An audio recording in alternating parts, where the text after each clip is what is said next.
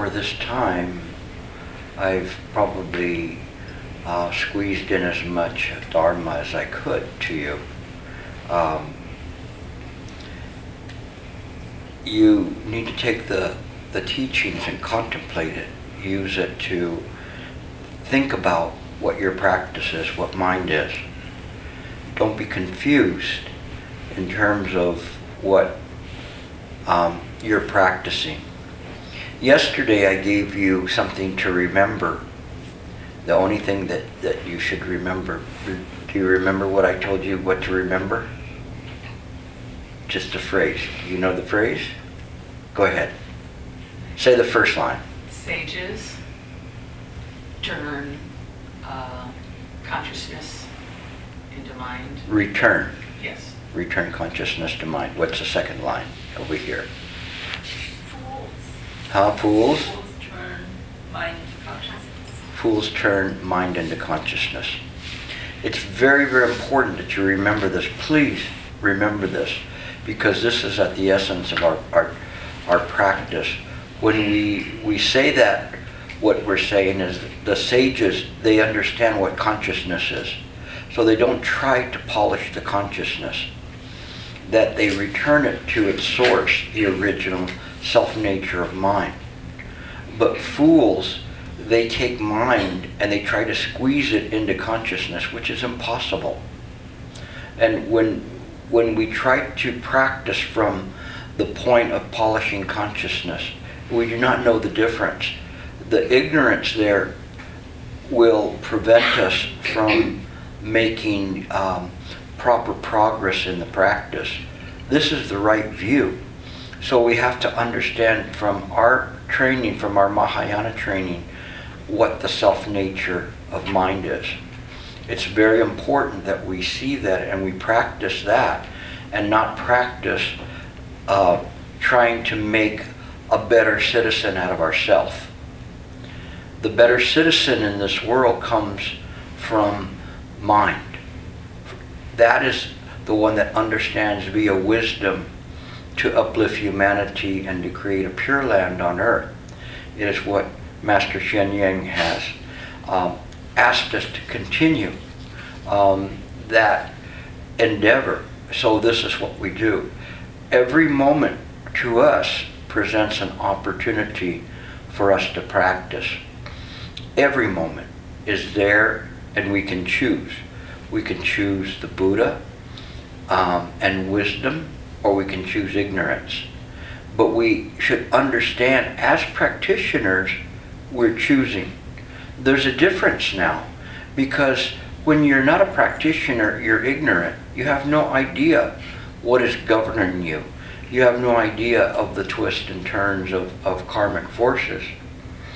Someone once uh, said when I was explaining this to them, and they said, but doesn't it seem that if you are devoid of all these things, that you're just like a, a um, like a zombie or a puppet?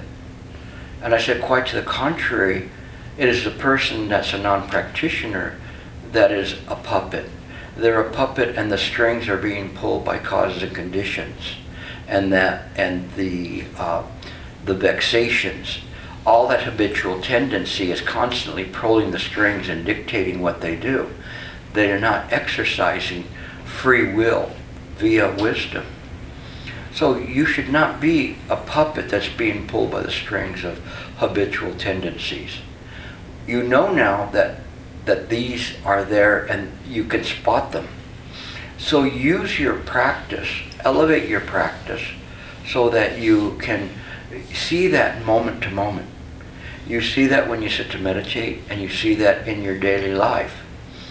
The practice of meditation and the practice of Chan would be worthless if it does not have an effect in our environment. Because then we, we're just practicing for ourselves. And that is not helpful to, to the environment. We all should always think of the environment. We think of the environment in the ecological sense of trying to preserve things, preserve our natural resources. But we also uh, use that notion of environment to include everything that we do, everywhere that we go. Our environment could be standing in front of a clerk at the Shell station. How do we look at them? Do we look at them, look down at them? They're just a clerk. And why are they so so ignoring me? I don't they know I'm a customer? And um, and what do you leave there?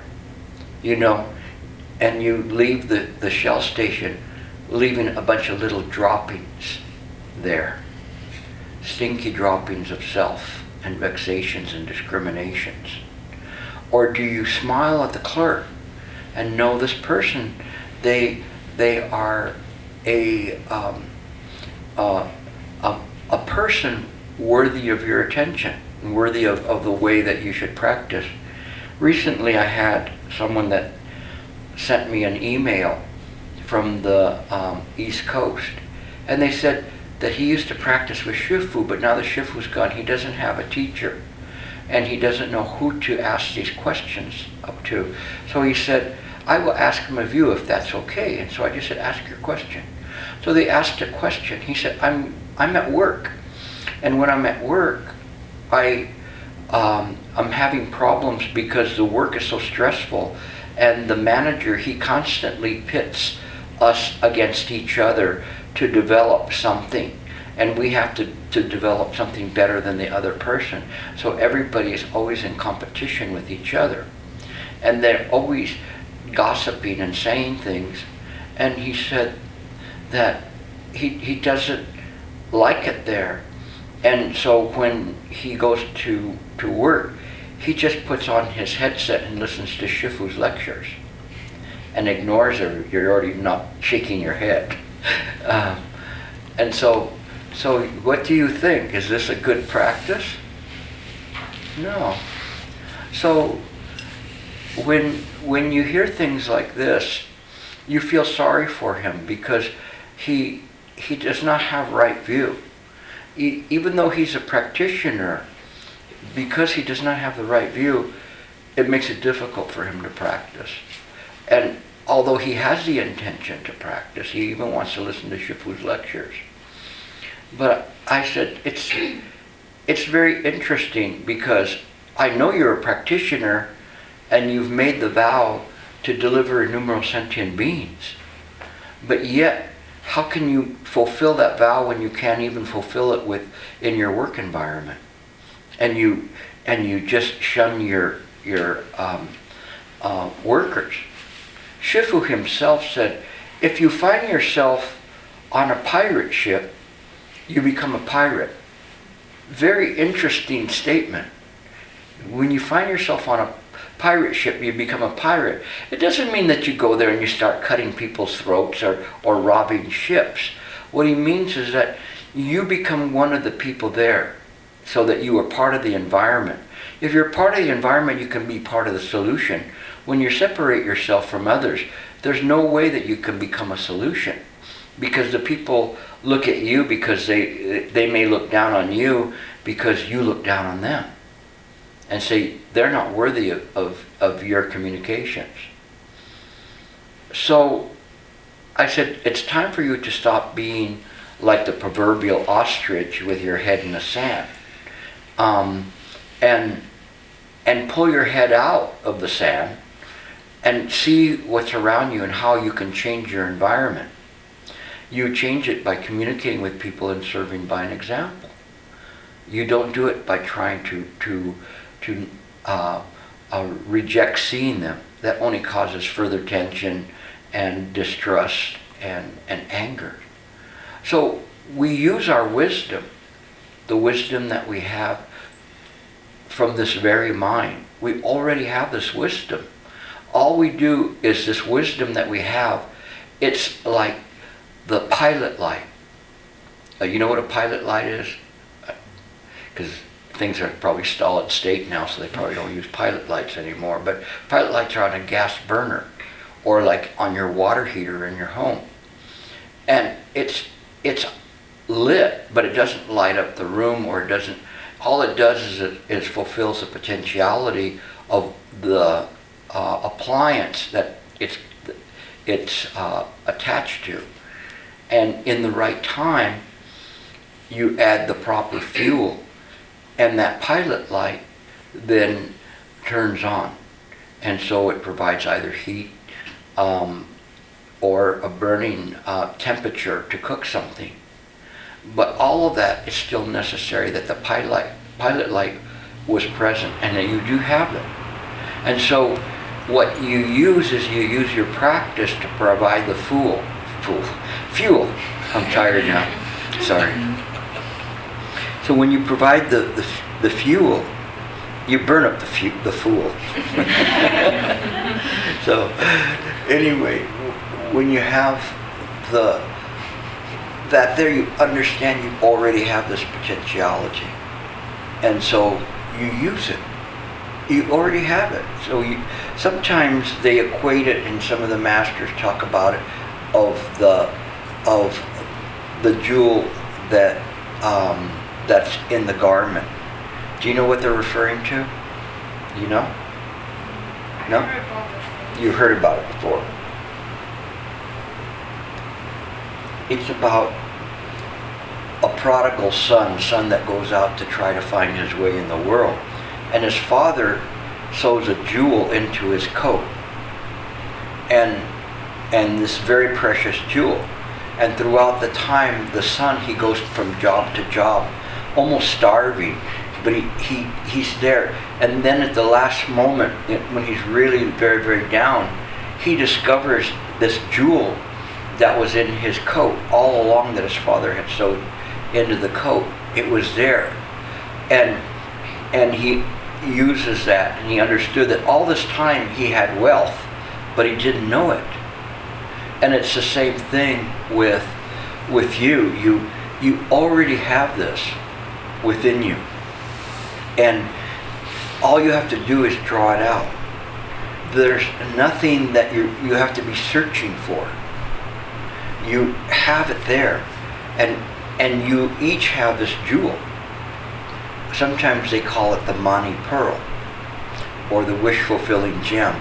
There's many different types of, of references to it, but the wish fulfilling gem is pretty good because it, it it provides you for what you wish for, but you only can wish with wisdom. And so if you wish with wisdom, it's there. Not only that, but this jewel you can you can give it to others. And if you give it to others, you do not lose your jewel. In fact, there's more jewels to give. And so you freely give the jewels. They're there for the taking. And when you see things in this way, it, it changes the way you look at the world. In the first retreat that I went to, I remember at the conclusion of the retreat, Shifu was sitting there in front of this bowl of um, M&Ms the, with the nuts in them, so they're kind of round. And he was looking at the bowl and looking at the colors and seeing them like a child. It was very interesting for him to see that, that his mind could be at rest and just looking at them. And his mind was so calm and, and, and mild. He didn't have to be Shifu, the teacher, in that moment. He just was taking a rest. And I was watching him, and and when it came the time for me to talk about my experiences, I said that Shifu is like these candies that he has before him that we can take, freely take. And, and he has his wisdom is that way. He arrays all of these, these precious gems in front of us, and we can pick how many we want to take. And he freely gives it to us. And, and if we want to take a bunch, take a bunch. It doesn't matter. No matter how much we take, he doesn't lose any of them. It just creates more. The more we take, the more he has to give. And it is in this way that when I go from chapter to chapter, I freely offer these these these uh, jewels of wisdom for you to pick up and to, to use in your life, and they help we each in our lives have times when we've been up and down. Probably in the last five years, you've been up and you've been down. the same with me. And at my lowest point in, in my life, um, I've used the practice. I didn't go, well, heck of a lot good this practice is, you know. Look at these things that are happening to me. In that moment, I used the practice and said, I will take refuge in the practice, in the Buddha, the Dharma, the Sangha. And I did that. And then I found no one can take anything away from me. Whatever comes to me, I understand, I accept it from causes and conditions. But I see the things very clearly. And I, I see the life very clearly. If I have something due to causing conditions, the next moment it could be gone. So I, I don't I don't measure myself with possessions. Um, but when possessions or status or anything of that nature, the thing is is that I understand that this body is useful for teaching the Dharma. I don't know how long I can go and travel from place to place and um, and do this, but I will do it until until I can no longer do it. And I do not want to look like a good corpse. I want to look like a really beat up used corpse where people would look at you and say, wow, he really used that body for the to the max. He wrung every bit of life out of it. And and that is my attitude. Not wringing out the bit of life for self-enjoyment. There's time for those things. But this body is a very useful vessel to help people. Earlier I saw somebody sweeping the floor here. Before that, somebody washing the dishes. Another person washing the floor with a towel. They're professionals. And people would look at them and go, Why are you doing that? That's like silly. Why not? If not me, who? And so we look in that way. Sometimes when I'm uh, teaching in, in my uh, home place in Riverside, there's new people that come to talk to me. And at the end of the class, people have to put away all the cushions, just like you here, put away all the chairs, get the place uh, set up again neatly. And, and the people come and they come to talk to me, and I have people that come and talk to me, you know, and they're talking to me while other people are working. And then the true measure of whether they get it or not is whether they wait to talk to me and, and join the other people that are putting things away. Then they get it. They've gotten it. That you too are a Sangha, you're a community, that you help each other. And you have the responsibility to bring others to the practice. So this is how you work. You, you try to create a positive environment wherever you go. If you do not do this, then th- I have no interest in teaching you if you just simply want to practice for yourself. A long time ago, I gave a story here. Some of you still may remember it, but it was a very interesting story. It was a story about this one monk that went on a biguan. Um, biguan is like a solitary retreat. I don't know if I said it right in Chinese or not. They go, oh yeah, biguan.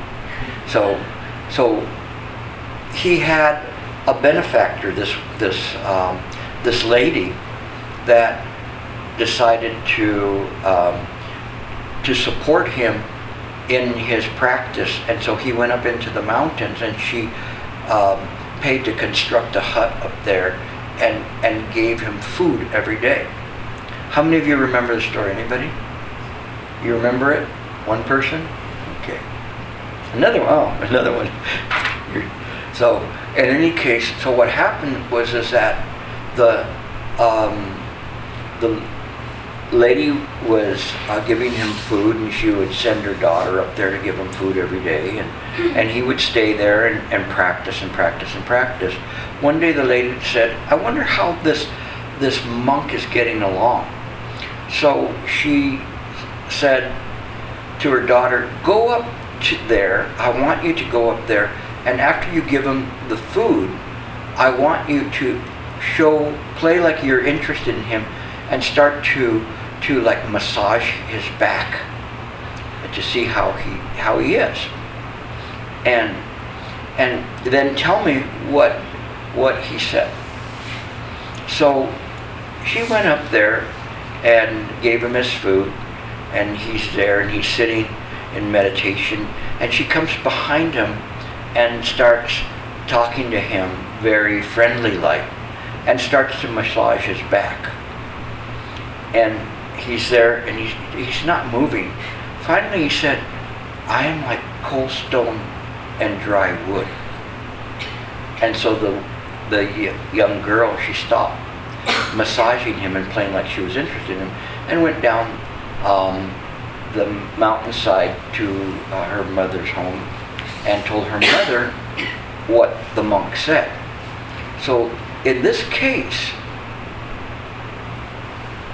after she heard what the the the young lady told her about or her daughter told her about what the monk said to her, what do you think her reaction was? The the mother's reaction. Anybody? What do you think of what the monk said to her, to the young lady when he said, "I am cold stone and dried wood"?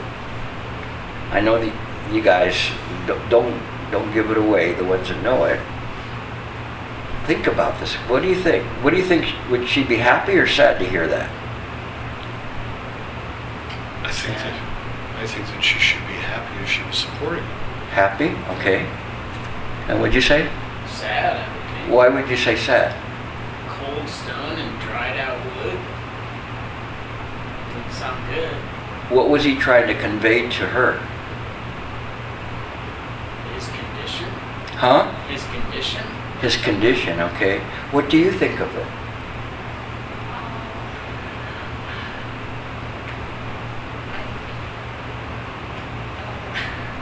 No? no idea. You should have an idea here. We've got a couple of opinions, one happy and the other one's going like, no. So there's two choices here. I pro- uh, more, uh, probably the, the monk is not in a, Huh? uh, probably the monk is not in a level good enough. I, I missed the last part of what you said. Or I, I think probably the monk is not in the level that is good enough. He's not good enough? Why, why do you think that? Well, I think if he he is um you know he's very um calm cool, uh, probably he was he would not say things like that. Drive over them. He would do what? Probably you know he, he um, I don't know but uh, when he said he's cold on and drive over, it, it seems he is trying to um, reject the girl. But like, if he's really good, then he is. That he doesn't even need to. What would you think if he was really good he would say? Well, probably he would not even need me to reject that girl. He would what? He would not even need to reject that girl. He might use another way, like you know, like yesterday we were talking about har- harmony, harmony, harmony. Harmony? Okay, let me try this. We're shaving your head. You're the monk, yeah? You're the monk in there. And, and the benefactor's daughter is massaging your back. What would you do? Or what would you say? I, I don't understand the question. It's actually. I know I would want a hot stone. I know that much. I'm not a cold one. All right, well, we better not go over there then. All right. I would say actually my feet are the ones that are hurting. Oh my gosh, another one. Compromise. All right. We're drifting. So He would teach the girl some lesson.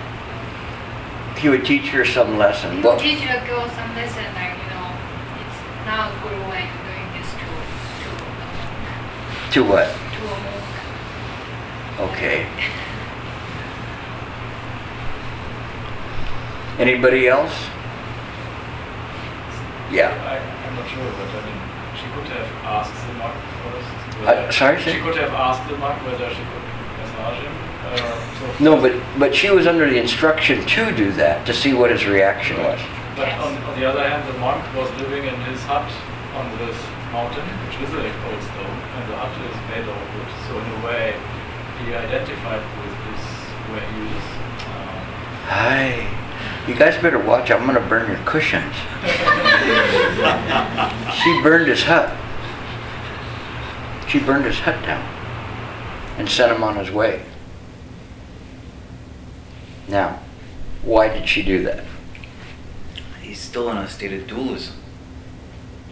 Doesn't understand how mind works. And without telling her, hey, look, you know, via precepts, blah, blah, blah, why it's not a good thing, it's an instant rejection due to self dualism. Yeah.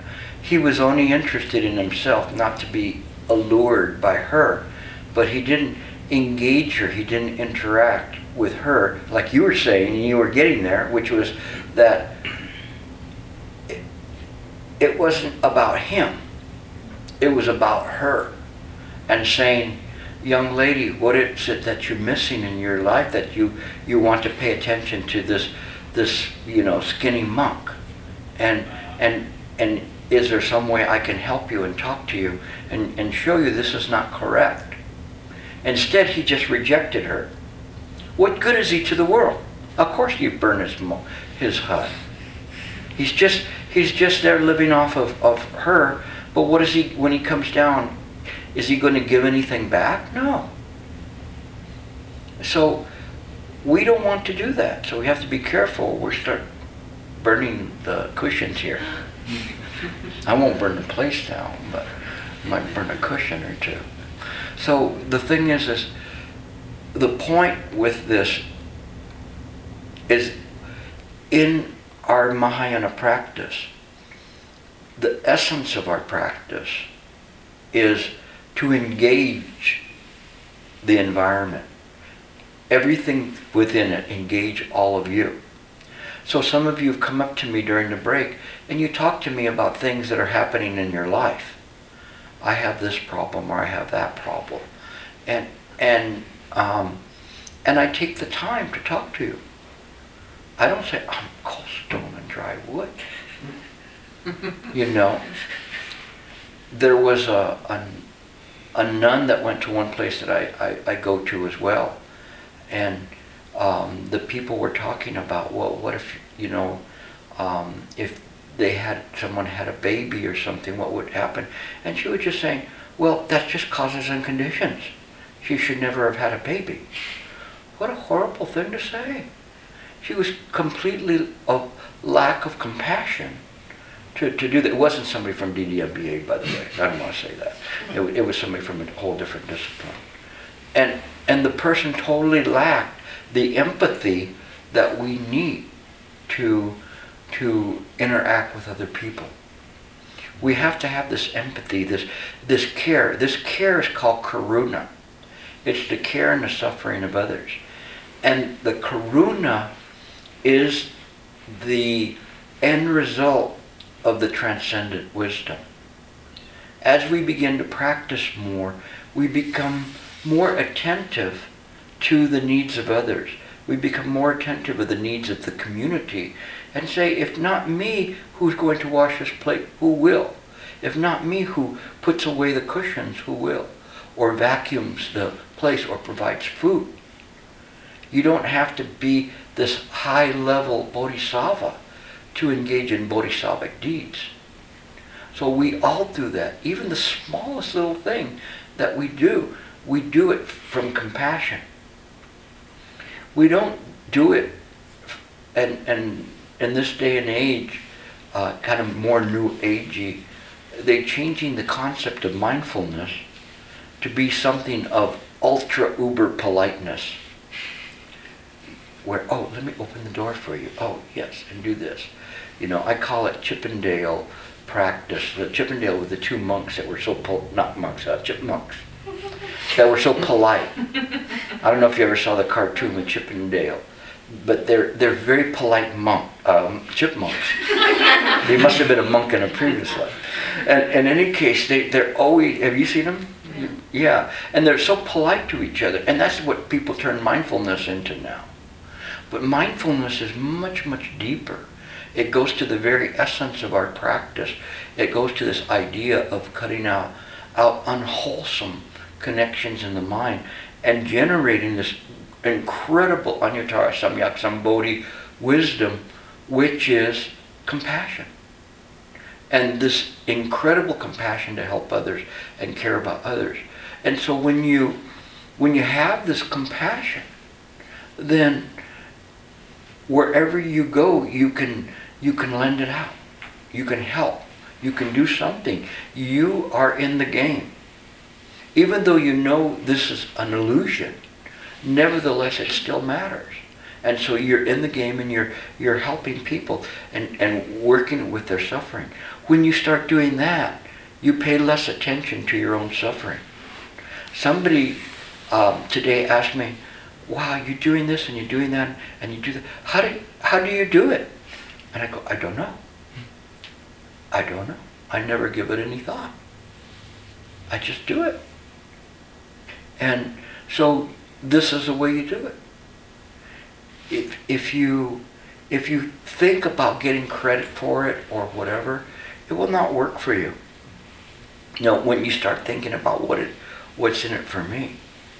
So I, I once had one student and she was a very good artist and and she created a, a logo for our local group and she's going, you know, um, how much I, I could charge for this, for this logo and stuff. It's quite a bit.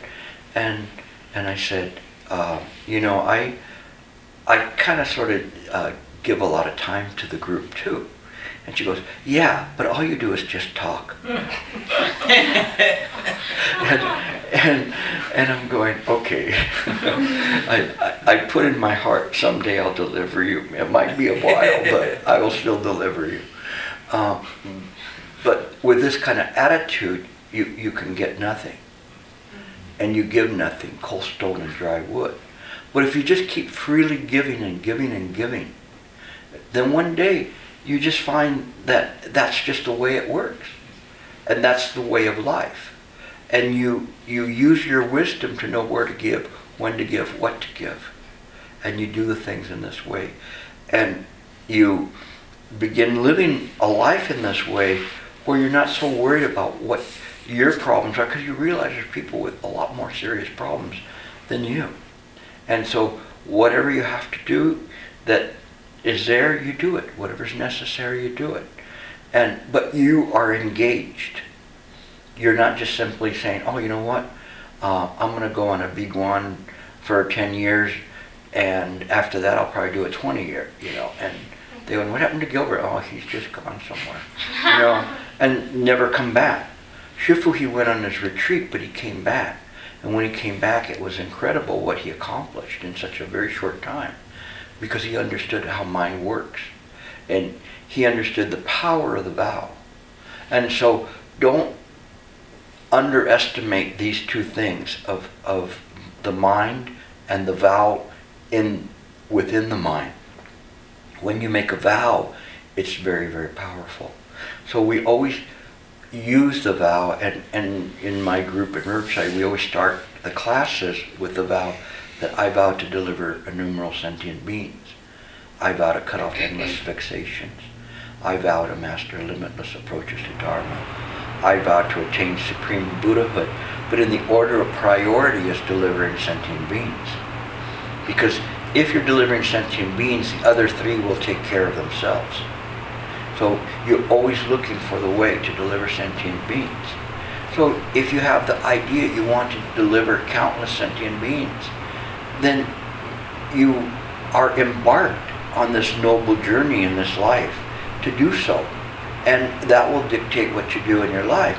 Doesn't mean that you end up having to shave your head. Um, no, but if that's the case, that's the case. You can you can shave your head and become sangha. But you don't necessarily have to do that. You can still be a layperson and accomplish a lot. All you have to do is look at the Vilamakirti Sutra, who was a layperson with a very deep understanding of the Dharma. And I would highly recommend you to, to read it. It won't be an easy read, but it'll be a wonderful read, an eye opener for you. All the sutras are in this way. They have something to offer you. You just have to to open yourself to them. When you open yourself to the sutras and the treatises, then you start looking at it. If you looked at my my paperwork here, you'll see I must have read it five, six, ten times, taught from it twenty times, and, and it's in this way that each time when I read it, even something deeper comes out of it, something more profound, something more dynamic that this master had put in in the in his writing, some kind of a, a resonance in the writing beyond the words themselves.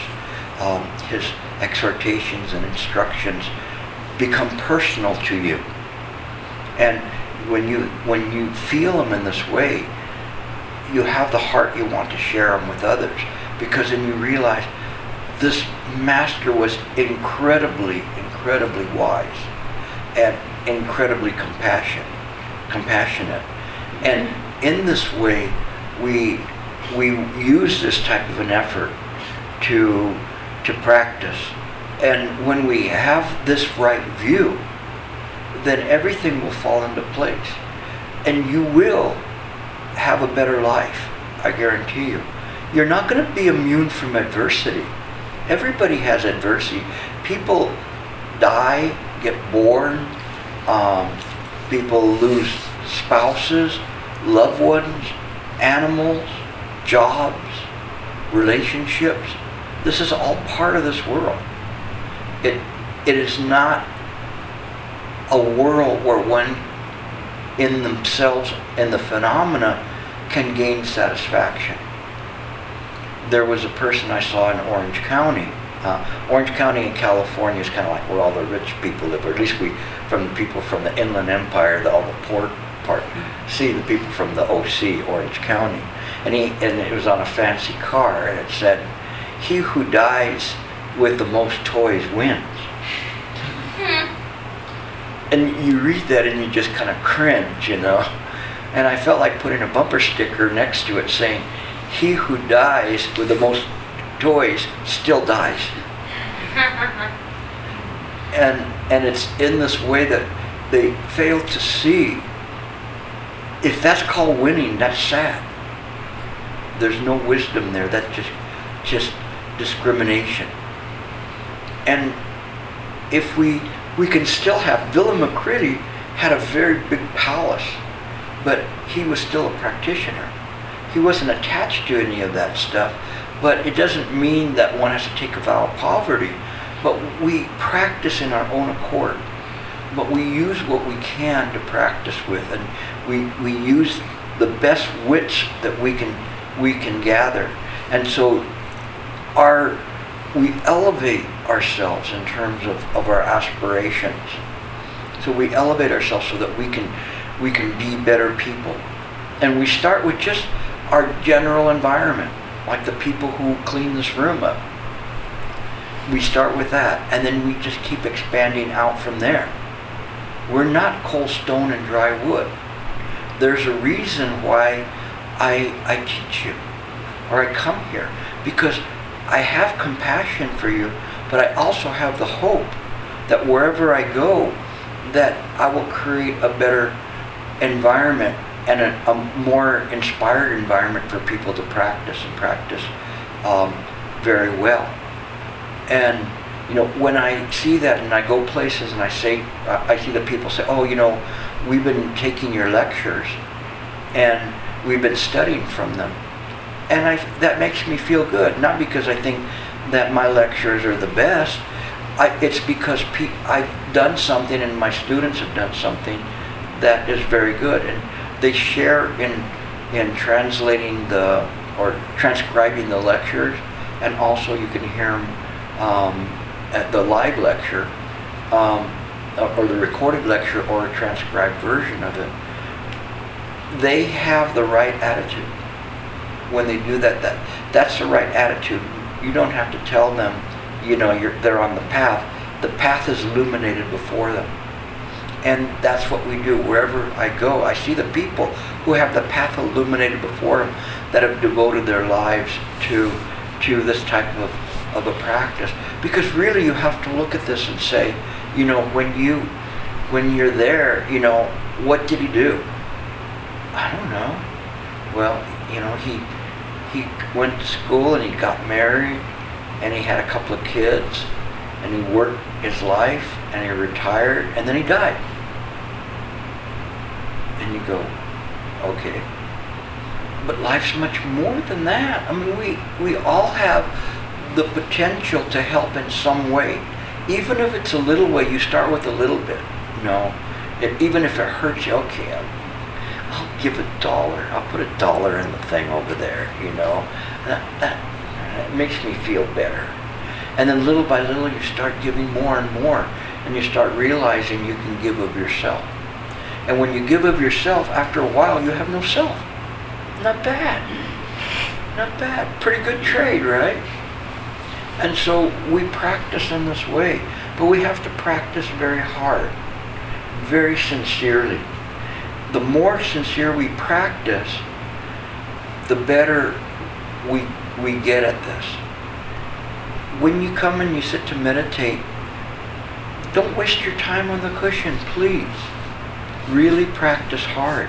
It doesn't take long for you to break through. But I go from places to places and I see people and they become content and complacent in their in their practice and they're satisfied with their where they're at that they can sit.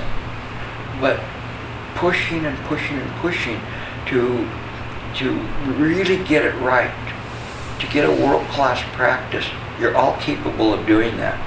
Like I told you, you don't have to have world-class bodies to be a practitioner. Not bad. Even if you can't sit on a cushion, you can sit on a chair and still be world-class. All you got to do is have the heart to do it. And if you have the heart and determination, the virya, remember to be like the hero. When you have that virya to do it, then it works. You have that right view of what mind is. And you're always looking into that, looking, what is mind? What is mine? And you have to look in this way. If you don't, if you're not exposed to this type of a training, it could be a long time before you hear somebody again to do that. But really, what I talk about, the words that I've said to you, you see the, the masters, they say the same words. They, and they teach it in, in a deepness and a deep profoundness. Why? Because they don't want the people to be, um, to be cheated out. They want to give them the best dharma that they can give them to try to do their own contemplation and their own investigation of mind. And so they, they lay it all out. And they, they tell you, this is what you need to do. Okay, you, you got to practice. That's the first thing. You got to know what you're practicing. You got to relax. You got to stay in the present moment. No thinking. All of these things that I, I, I said, and I repeated them on purpose many times so that you can remember them. So it's your job to remember. It's not that many things that you have to remember that you do a systems check when you sit to meditate. And you go, body check, cushion check, all right? You know, you're, you're on a roll. Towel, check. Legs crossed, check, right? You're doing good. Relax, yes. Am I breathing? Check. That's all you have to do. You have to check. You're breathing, okay. You're alive, check. You're relaxed, you're in the present moment. You have nothing else to do in that moment, check. You've got your method. You know what's going to come. As soon as you start going into the method, thoughts are going to come. Of course. What are you going to do with them? What are you going to do when the, when the thoughts arise? Let them rise. Huh? Let them rise. Just put them on the mirrored, mirrored ceiling, right? You just, at a mirrored wall. Just let them arise and just let them go up. Just like balloons going by you. So you know they're going to come, right? So you don't have to, to go in on that, that ride that they want to take you to. You want to go to work. It, you don't even respond to it. It just goes, ah, what the heck? And then it goes and it dissipates. And everything is this way. So as you practice in this way, it becomes very easy. You, you just have to know that there, there are these steps. When you have the steps, the components of a proper meditation, then you can meditate in the right way. And you're sitting there with your method. The right, what the right view does, you don't have to educate yourself or re-educate yourself while you're meditating. What the right view does is it sets the table for you so that when you sit to meditate, that you already know what's coming. You know that. So you're prepared for it. And so it's no surprise when you hear it, you know, and, it, and it's coming. You go, here it comes. And you hear all the, the, like the horse hooves of all the thoughts that are coming at you. Right? It's coming to get you. It's coming to get you. It, it's all right. It's okay because it's not going to get me. They're just going to go whizzing right by. And you know they're coming. And some of them will, they'll hang right in front of you for a while. Let it go. Let it go. You let it go. And then the one that tries to scare you hangs there and let it go. Another one, and then the, the, the, the jelly donuts there, and you go, well, what kind of jelly? No, no, go, go. And then it goes away. And so you, it's that way. They, they try to stick to you. But you understand that don't stick, don't stick. And little by little you become very good at that. And every time when you sit down, they stick less and less. You become world class. And then you come walking in the door, wow, that's a world class sitter right there. How do you know? Look at them. They're cool and they sit there. And you don't pretend that you're world class and you don't say you're world class. You're just a good sitter. Some people can pretend that they're a good sitter and they sit there. But if you stood behind them, you'd hear wah, wah, wah, wah, wah, wah, wah, wah, wah, wah, all these thoughts going by. And, and they're just complacent in their sitting. You have to be careful not to do that, not to be complacent. Never think you've got it. I never think I got it. Every time I sit, it's the first time I'm sitting. It's a new sitting. It's not something that I'm bringing to the cushion, all of these um, stars and bars and medals or anything. I'm coming there going, whatever comes, comes. But I do have a method and I have a practice and I'm ready for it. And then you, you just sit there and you do it. Okay. Any questions? And then after I, I say, okay, that's it, then you guys come, come rushing up with your questions. Come on, questions. Yes. You have to speak loud because air conditioners. I don't understand uh, the concept of uh, transfer of merit. Um, I know karma is something that happens naturally and you can cheat. So if if it's possible to transfer merit, that implies that like you can steal someone's someone's merit or I can commit crime and then pay the karma to someone else. that just uh, that doesn't make sense.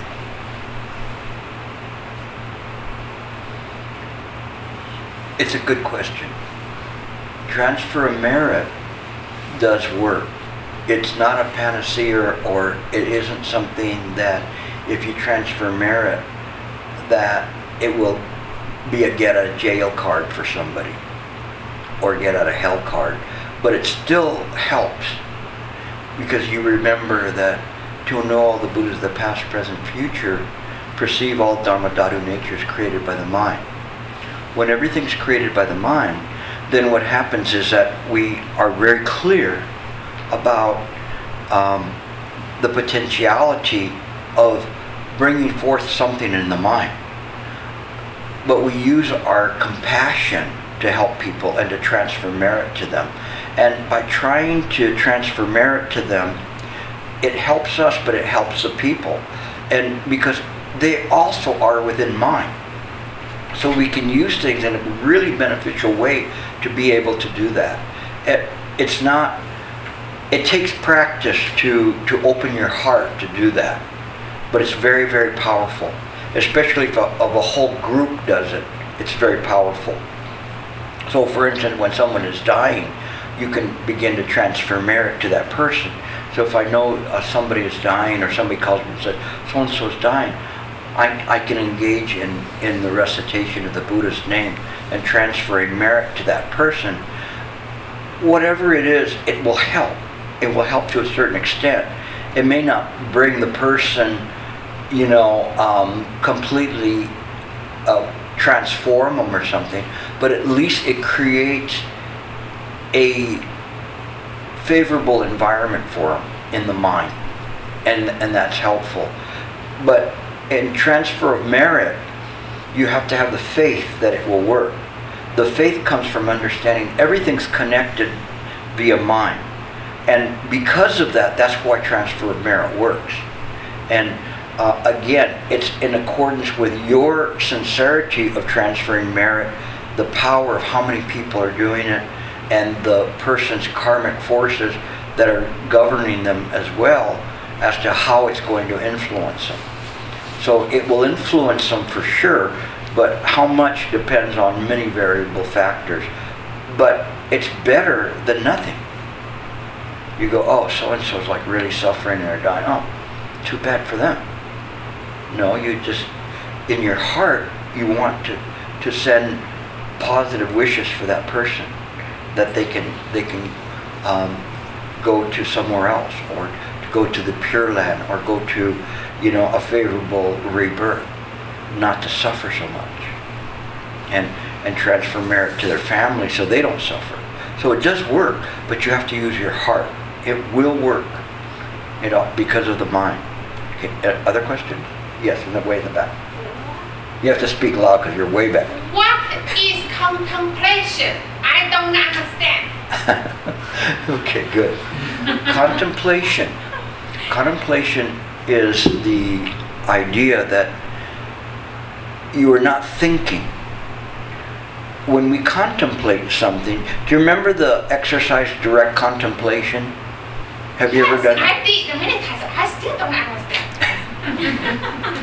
I will say it this way, but I don't say it in a bad way, okay? That the you will never understand. The you can never understand direct contemplation because direct contemplation is just mind looking at mind. And so when we contemplate, what we're doing is rather than thinking about something, we are looking into its nature. So, for instance, when we do the direct contemplation, if I was to look at this wooden fish, I do not call it a wooden fish. I just look at its nature. I see it. And I see the totality of it. And I'm aware of it. And it's directly, uh, I'm directly aware of it.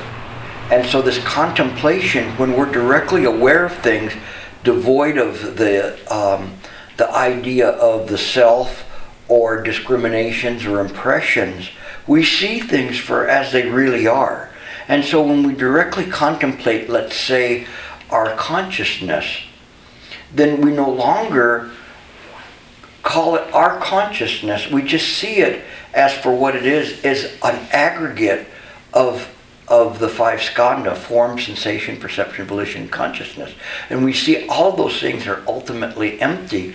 But the contemplation brings us to that because that direct looking at it changes the way that we see things so that we don't see it from the idea that, that I am looking at something.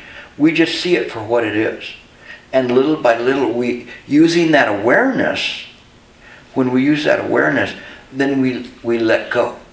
And, and we let go of the idea of the self. And that contemplation will produce wisdom. If we cogitate about something, there's worldly wisdom that can arise from it. When we start thinking about things, there's worldly wisdom, but there is not um, the transcendent wisdom. That transcendent wisdom requires the direct contemplation of, uh, of mind and direct looking into mind and uh, for it to happen. Otherwise, your, your worldly wisdom is only good in the consciousness and it's only good in this lifetime. Um, it may help you in terms of future lifetimes of not creating bad karma simply by not doing things, but it doesn't see, it doesn't see mine. It doesn't real, I should say, it doesn't realize mine. That's as far as I can take you. Is it similar to Vipassana? I'm sorry? Is it similar to Vipassana when you try to see its nature? Vipassana is what comes up, this is similar to uh, silent illumination. So the, as a vipa, Vipassana there is the insight. When we say insight, it's interesting because when we say it's an insight, it's not an outsight. It's an insight. Insight meaning that one is looking directly into mind and how mind works. So that produces wisdom. So, so insight could be considered the same as saying turning the mind's eye inward. So as we turn the mind's eye inward, we no longer create in mind the idea of subject and object. But we, we see through the interconnectivity of all things that all things are mind. And in that way, that's cultivation. Okay? Other questions? Yes. Um, my question is about this mechanism and, these forces at work. Eventually, where they lead you. So, what is the meaning of all this? So, eventually, the long-term goal. Um, so, because you can reach perfection by follow, becoming as wise as you can get, you can help other beings becoming as wise as they, can get, and then you, when you uh, project this to all sentient beings, is this eventually everyone gets as wise as uh, the being can get, get? Is this the ultimate goal? Yeah, you could say that because the idea in the Mahayana is, is that we we don't leave anybody. Okay. And it's kind of a very interesting thing because as Mahayanists, um, we really are destroyers of, of this world. We're destroyers of, of the suffering of the world. And so we come back to this world because of kar- karma. But if we can deliver sentient beings of non sentient nature, then there's nowhere to come back to. Everyone will just essentially, let's say, be reabsorbed in, into mind. It's a very interesting question, you know, because when we look at it, we have to look at, like what you're saying, is very interesting, of the end product. And so the end product, this world, hell realm, the ghost realm, you know, the animal realm, all those realms will will be extinguished because of, of the power of the vow. It, it doesn't mean that we're killing people. We're just not regenerating people. Yeah, y- Ye- Yeah, no, exactly. Because I mean, for example, this planet, maybe we are too many people to for this planet already. So there would be things to consider how to what this planet can, uh, like how many people can live comfortably and and in peace and harmony and, planet. So one, at, at some point one has to ask a question about numbers. yeah, it's kind of interesting. I was saying last night because the Jehovah Witnesses believe there's like 400 slots in heaven, 400,000 slots in heaven. So when they knock on your door and they go, you know, do you want to do? this? Say, there's only 400 slots in heaven. Quiet. There's only a few left. You know. I think they're all mm-hmm. taken. But it's not that way. For Buddhists, the Buddhists can hold everybody, you know, in in the palm of the of the Buddha's hand. There's no Buddha there to hold it like that. It, it's all mine. And it's it's vast, incredibly vast. So we don't have to worry. We can develop a big enough bus to take everybody. So it's okay. But the idea is there, and how long would it take? Who knows how long it would take? You know, ultimately somebody's going to have to turn off the light when, when they leave here. Um, and hopefully we can turn off the light before the lights turn off here um, because of what we do on the planet. But it is those ideas of what we do, you know, but it starts with just trying to create a good earth first. If we can create a good earth where we can stop killing each other, not bad. I mean, we're created a pure land here. We're we're changing the environment to to a point where where things are seen in a different way. You know, there was a long time ago the um, song. It was a Nick Lowe song that Elvis Costello sang, called uh, "What's So Funny About Peace, Love, and Understanding." Like saying, "What's so funny about that? That people don't, don't get it." You know, and if we generate enough people that say, "Hey, peace, love, and understanding is attainable," you know, we we've got to to start thinking about that way. Then it's not bad.